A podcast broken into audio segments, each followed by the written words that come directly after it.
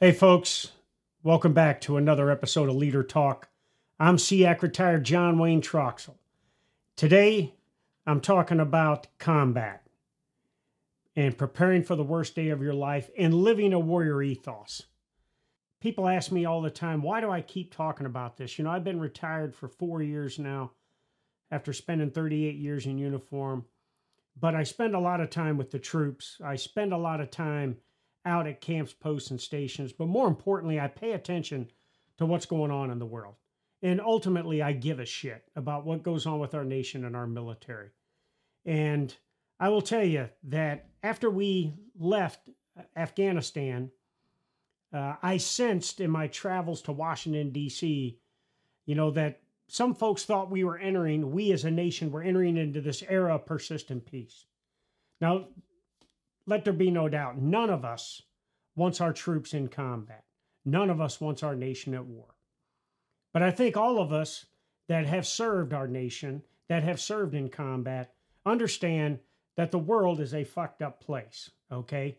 And that there are bad people in the world that look to do harm to us, to our citizens, and look to impinge on our homeland, our freedom, and our way of life and also that of our partners and allies. And so we have to understand that. Now, our national defense strategy gets after integrated deterrence. How can we prevent combat? Which is a good strategy to have, again, because nobody wants to go to war because of the human cost of war.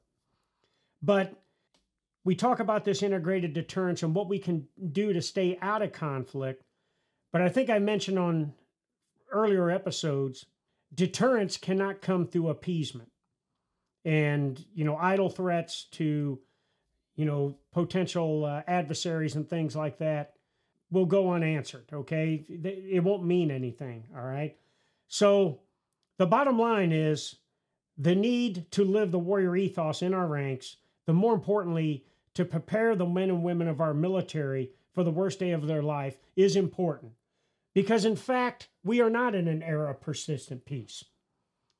You know, it was just February of 2022 when Russia did the full on invasion of Ukraine and caused the United States and our NATO allies to deploy more troops. Uh, the United States, we, we have as many troops deployed in Eastern Europe now than we had since the uh, Cold War. In places like Romania, Poland, Latvia, Lithuania, Estonia, in places like that as a means of deterring further Russian aggression. Okay, and then it was just on October 7th of this year that Hamas uh, did the attack, uh, the assault on Israel and their citizens. And since October 17th, because of the United States support to Israel, we've had almost 100 attacks on our troops in bases in Syria and Iraq by Iranian proxies, Shia militia groups, Hezbollah, folks like that.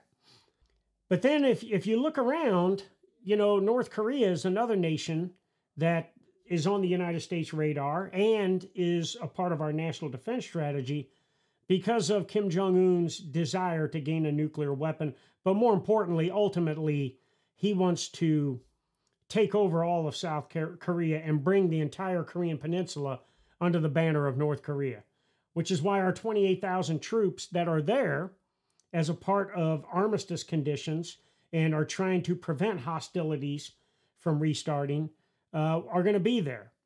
And then ultimately, you know, our pacing challenge, China, continues to do provocative stuff in the South China Sea. Uh, they continue with their Belt Road Initiative around the world that uh, will continue to give them not only political and uh, diplomatic power, but uh, military power as well.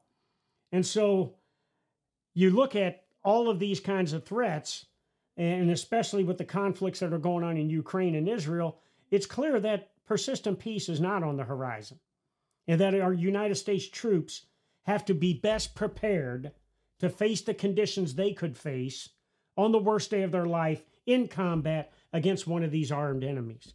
Now, some people look at uh, combat nowadays that it's evolving, and it certainly is evolving, and technology is becoming key. hypersonic weapons, you know, cyberspace, as well as electronic warfare are all critical warfighting components. But let there be no doubt that when it comes down to it, in terms of major combat, it is going to be the will of one force against the will of another, and it is the human dimension of that fight that will come to the forefront. And all you have to do is look at what's going on in eastern Ukraine, especially, but across that country, as well as in uh, the Gaza Strip in uh, with the Israeli war, to see the human cost, the human cost that terrorists have put on Israelis, as well as the Israelis have put on Hamas, and unfortunately, the collateral damage that has caused innocent Palestinians to be killed. And in terms of the Ukraine Russia war, I think at the last count, Russia has lost almost 340,000 troops in two years. Now, think of this the United States Army, active army, only has about 450,000. In two years, Russia has had almost 70% of that number killed in action. And so, how do you prepare to face the conditions that you could uh, encounter as a warrior in combat on the worst day of your life? That's what we're going to get after in the next segment. But right now, let's hear from a great message from our sponsors at Downrange Supplements. Downrange Supplements as the brand of the troops, we produce only the highest quality supplements conducive to mission effectiveness. Whether it's our fully dosed pre-workout, recovery and rehydration, or Mermite protein, it's time to continually improve your fighting position with downrange supplements. Go to www.downrangesups.com today and take your training to the next level. Hey, folks, welcome back to Leader Talk. Uh, I'm SEAC retired John Wayne Troxell. On this episode, we've been talking about combat and preparing for the worst day of your life. And in the first segment, uh, we talked about why it was important. Now, I want to talk to you about what I think we as a nation, but more importantly, each and every warrior and every leader out there has to do to be best prepared to face the conditions they could encounter on the worst day of their life in combat. So, first and foremost, we as a nation, you know, we have our national defense strategy, we have a national military strategy that complements our national security strategy that is developed by the president through his national security advisor. Our strategy for any of these nations that I talked about in terms of how we can get after integrated deterrence is important. But more importantly, if we find ourselves in large scale combat with one of these, or if we find ourselves back in a fight against terrorists, the strategy has to be sound at the Pentagon level what the expectation is at the operational and tactical level for, for success. And we haven't done the best job of that in the past. And for 20 years, the strategy, dare I say, was kind of flawed in Afghanistan and it affected the operational and tactical action. But as the troops always do, they understand what's going on and they get after it, okay? And then that leads to the foreign policy that we have in the nations that we end up in combat. If the foreign policy is such that the military action associated with what we're doing in that country or in that region isn't synchronized, then there could be problems too in terms of how that conflict will end and everything. But that's at the strategic and operational level. This conversation today is all about preparing for the worst day of your life in combat. And to all those warriors out there that are serving in uniform, what I tell you to prepare for combat, especially when you're not fighting in combat right now, is you have to be at your best individually, physically, mentally, and emotionally prepared. And if you're a leader out there, you have to impress upon the men and women in your charge why it is so important to be at peak operating condition physically, mentally, and emotionally. You know, when I was a Stryker Brigade Command Sergeant Major of the mighty 4th Stryker Brigade, 2nd Infantry Division, Surge Brigade Number 4 in Iraq, I knew as we developed our organization and we transitioned to a Stryker Brigade to go in for the surge, I knew we were going to be in for some bloody fighting. As a matter of fact, I would lay in my bed at night thinking about how we could continue to take the fight to the enemy and how we can minimize casualties. But I knew that uh, Al Qaeda in Iraq and other terrorist organizations there were a lethal enemy and they were going to get a vote. And I knew that we had to be at our peak operating ca- capability to be able to combat this insidious enemy as we went in there. And so our fitness programs were designed to get after peak operating capability. We also got after simulated combat training that would mirror what combat is about so that uh, it would mimic the actions uh, of what the enemy would do, be doing. So, uh, through repetition and continued uh, practice and ultimately demonstrated excellence, our soldiers and units would get the understanding of what these kind of missions and what combat was going to be about. And then we had to make it hard. I mean, it, hard so that the emotions would come out in training that would show that uh, how combat can be brutal and unforgiving. And even though simulating and preparing for combat is not actual combat, I think leaders can get after the necessary simulation that will mimic the same kind of conditions on the battlefield. That also goes after the things that inherently take over in combat, which is long hours, lack of sleep, a lot of patrolling through some rough, uneven terrain and, and mountainous terrain and things like that. And it's not just the enemy you have to think about, it's the terrain, it's the weather, and other things that men and women have to be hardened to.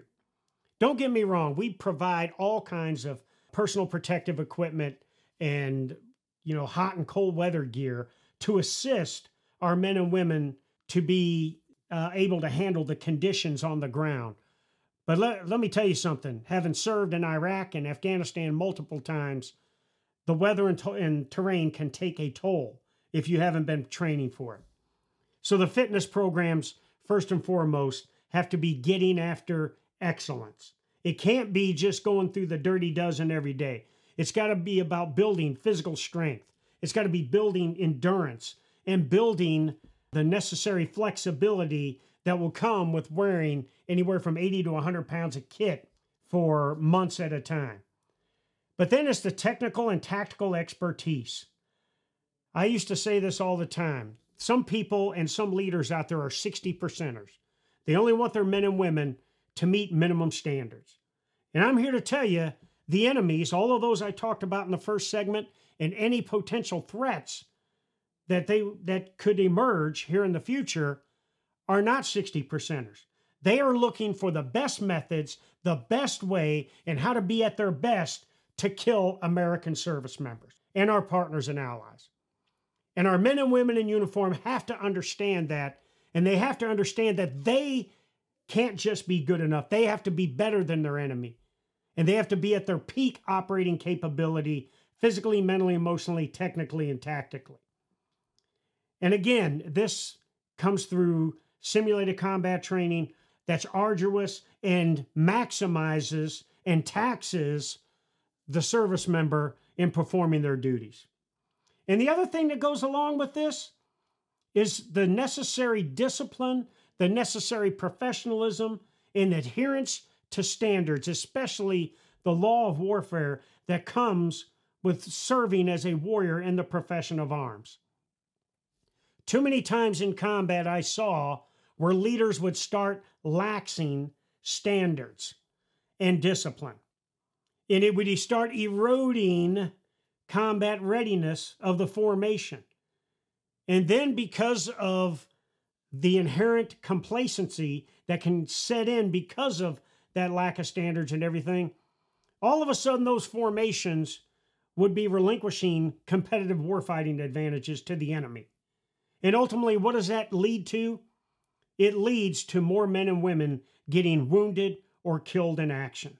Remember, combat is brutal and unforgiving, and it's always going to be brutal and unforgiving. And the men and women that serve under there or, in those conditions have to understand that.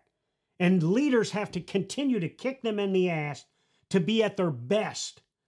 And as a leader, that means that you have to be empathetic and compassionate to the men and women you lead, but you understand that you have to continue to get after discipline.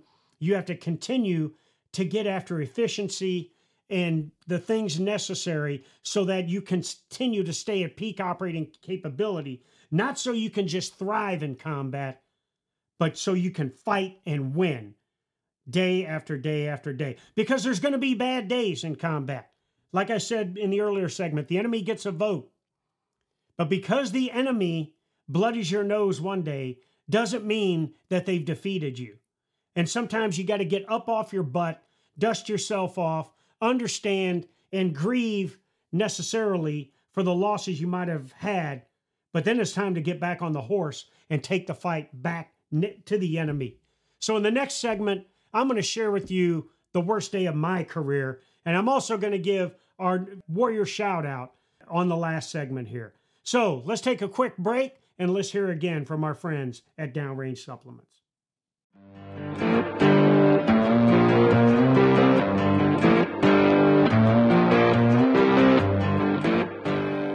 How you guys doing? I'm Colton Smith and I'm announcing right now Downrange Supplements is in your local commissary. If you're anywhere near a base and you have base access, get to the commissary and check out our pre-workout, our rehydration BCA formula, and our protein. I promise you, you will not be disappointed. It is the best in the market. And Listed 9 Fight Company, my brand, is partnered with Downrange Supplements for a reason. And I tell you, their products work. And also, don't forget, we kill suckers.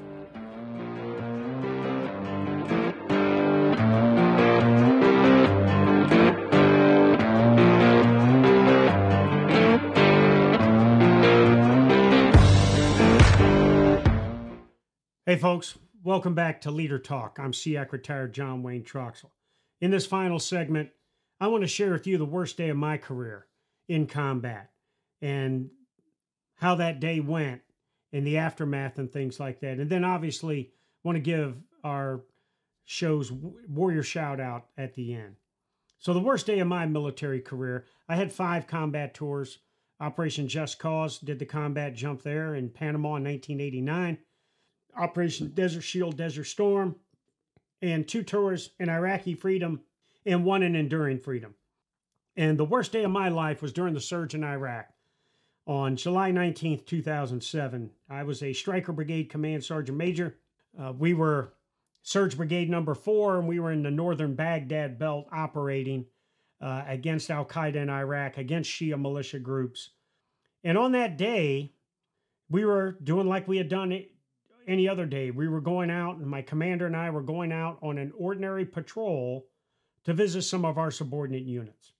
We were going to go out and as we always did we prepped the battlefield through you know intelligence gathering what the enemy situation looked like uh, we did route preparation uh, to see if what ied activity had been out there and everything and ultimately the end where we were going our destination Khan Bani Saad uh, we also looked to see what the enemy threat was there now we were based out of fob taji just in northern uh, the northern Baghdad belt. Our route would take us through a little village called Rashidia. We would uh, get over on Route Mississippi that was on the northern side of Husaniya, a major village uh, just north of Sadr City, and we would take Route Mississippi down uh, until we got down towards uh, Khan Bani Saad on the far eastern side of our battle space. Now, I want to back up for a second because on the 15th of June of that same year, we were on a routine patrol uh, coming up and down the north south route on Husaniya, and we were ambushed. And we repelled this ambush and uh, continued on our mission. And then on the way back from where we were visiting the combat outpost, we were ambushed again. So we ended up in two firefights uh, we had zero casualties, uh, and reflections from signals intelligence picked up that we had killed 15 insurgents that day. It was a good day for our unit. And as we got done with that patrol that day, and the men in our patrol were fired up and everything, and we were all excited about how we had taken the fight to the enemy, I reminded our troops that, hey, they're going to come back and we have to be prepared for it. Yes, it's a good day today how we got after the enemy, but they're going to come back. And they came back on the 19th of July, 2007. So we were on our patrol. We had just uh, left Rashidia, crossed over on Route Mississippi, north of Husania, and we were conducting terrain denial fires with our artillery assets back at Taji. The enemy liked on the northern part the uh, kind of uh, terrain, open terrain out there. The enemy liked to use spotters out in those areas, uh, as well as to be able to shoot rockets, mortars, and things like that at patrols. So we would start uh, using terrain denial fires with our artillery to prevent the enemy from attacking our patrol. The enemy got a vote that day as we were crossing over and, and heading down Route Mississippi. An explosive form penetrator, an Iranian weapon system developed by the Iranian Republican Guards Corps, Quds Force, shipped into Iraq and given to Shia militia groups, detonated on our lead Stryker. As I the explosion happened, I heard that crew yelling for help. And pretty soon we started taking small arms fire. As I exited the vehicle to assist with the, our medics and everything because we had casualties and our dismounts, uh, led by some phenomenal NCOs, got on the ground and uh, started taking the fight to the enemy. Um, I realized in a hurry that we had two soldiers that were in very bad shape Corporal Brandon Craig and uh, Major Danny Dudek, who was our fire support officer that was bringing in the terrain denial fires. And as I helped uh, Sergeant First Class Charles Roberts pull uh, Craig out of the back of the Stryker, as well as bringing uh, Dudek out, I assisted him in treating Dudek. Now, we had our surgeon with us too, and he was working on Craig, but it was clear to me that uh, Craig, Craig was in very bad shape uh, because he caught the full blast of this EFP. And uh, as we got Dudek fixed up, he had back injuries and everything. And uh, myself and the medic and another NCO, and, and we had already called in a medevac chopper to get Dudek off the battlefield. Uh, the flight medic came over to help us out too. Now we had about a 300 meter jaunt to get there. Now remember, this is in July in Iraq. It's 130 degrees out. We're in 100 pounds of kit. Adrenaline is flowing. It's hot as hell out.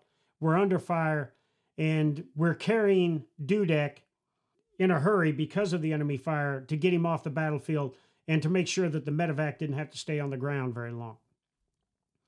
Well, as we started getting towards the helicopter, I started noticing that my two NCOs and this flight medic were starting to tire quickly. And it was indicative to me that uh, our fitness programs may not have been what they should have been in terms of being best prepared to face the, these conditions that day. Anyways, we got Dudek onto the helicopter and got him out of there. But this was a mental note to me that I needed to be uh, more hands on as a leader in getting after our fitness programs. And when I returned, we had repelled the enemy threat, we had neutralized the enemy, but unfortunately, Craig had been killed. And when I returned, soldiers were already putting Craig in the back of a Stryker. And we were returning to Taji to uh, take Craig to the uh, mortuary affairs, affairs. But more importantly, we had other soldiers that were minor wounded that we needed to get to the aid station. The ride back was a somber one because we had lost one of our own. I could tell that uh, the troops, a lot of them young men and you know in their teens and early 20s, that this was having an effect. And don't get me wrong, there is time to grieve and you have to grieve. But more importantly, we have to celebrate the lives of those lost. So after we dropped Craig's remains at Mortuary Affairs and we returned to our headquarters, my commander and I, the first thing we did is got, gathered everybody up. And the commander gave a message, you know, that this is not indicative of the kind of organization we are. Hey, the enemy got us. Okay. Hey, the, the enemy gets a vote and they got us that day. And my message to the men and women that day was that, hey, we are going to be proud of this warrior. I'm proud of your performance out to there out there under fire. And we're going to take the time to grieve and we're going to take the time to pray for Craig's family and everything and pray that Dudek uh, is okay and everything. But I also said we got to get back on our horse. And tomorrow we're going to get back out and we're going to get after the mission again. And some people will think that's a callous and hard way of looking at things. But we were on day 99 of a 455 day deployment, a 15 month deployment. We were not even four months in. We had 11 more months of combat. So, this moment where we lost a precious American and had another one severely wounded, we could let this define who we are and go into a shell and start relinquishing advantages to the enemy, or we can use this as motivation to take the fight to the enemy. And so I told the troopers of our patrol that you're going to get up tomorrow. You're going to do your PT again.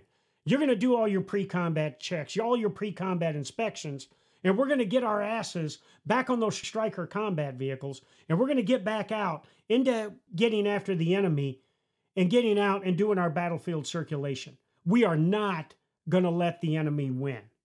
And so we did that. And we continued to get after the mission. And we continued to set conditions for our subordinate units to be successful. And although when we came in to that combat tour, we came into an enemy infested area in the northern Baghdad belt and across the uh, Tigris River on the eastern part of Diyala province, our last three months of that deployment as a brigade, we lost not one soldier, and we had only a few soldiers that were minimally wounded. And this was from where we started, and we ultimately lost 54 killed in action and over 500 wounded. And certainly the soldier that I lost that day on my patrol was one of them. But because we stayed focused, because we learned from our mistakes, because we refused to feel sorry for ourselves and take the fight to the enemy, we ended up prevailing. And when we left after that 15 month tour, Diyala province in the northern Baghdad belt was a much safer place than when we arrived. And that's because our focus continued to be on physically, mentally, emotionally, technically, and tactically preparing for the worst day of our life in combat. Ladies and gentlemen, we're not in an era of persistent peace in the United States of America right now. I don't want our soldiers and and service members to go to war, but I'm also smart enough to understand the threats to our nation. And that if we don't come after these threats in a method that will showcase to them that if, if they want a shot at the United States, it's going to go very bad for them. And if we don't retaliate appropriately to these attacks, then it could be even worse. And it's not just our service members that could be at risk, it could be our citizens. So, to every person in uniform there in the United States military and to our partners and allies, are you preparing for the worst day of your life? It starts every day with living the warrior ethos and getting better every day, physically, mentally, emotionally, technically, and tactically. All right, I want to close out this show by giving a warrior shout out. And obviously, talking about the worst day of my life, the warrior shout out I have to give to is to Corporal Brandon Michael Craig. Craig was from Earleville, Maryland, an infantryman. He was assigned to our brigade, and he was a young man. He was a football player in high school. He was a homecoming king, and he was one of those guys that being a soldier just came kind of natural to him. And being a combat soldier kind of came natural. Prior to 19 July 2007, on a 15 June and then other days that we ended up in firefights. Craig impressed with his combat abilities to the tune of prior to 19 July, he had already won two Valorous Awards. Now, obviously, that fight on 19 July, he lost his life. But the bottom line, this was a guy that for 99 days in combat gave it all for his men, for his fellow battle buddies for his nation, but he gave it all to win. And he was a true warrior. And so my shout out goes to Corporal Brandon Michael Craig. May he rest in peace, but more importantly, will the Craig family continue to receive God blessing as they continue to grieve. Now, if you like Leader Talk, please like and subscribe our YouTube page. Also, don't forget my book, Surrender or Die Reflections of a Combat Leader. You can pick up a copy on Amazon or you can go to my website, pmehard.com, to order a copy. Also, go to our Facebook page, eTool Nation, like our page there. Everything on the eTool Nation page is about living the warrior ethos. Have a great time, ladies and gentlemen. Thanks for tuning in, and we'll see you next time on Leader Talk with John Wayne Troxell. Boom.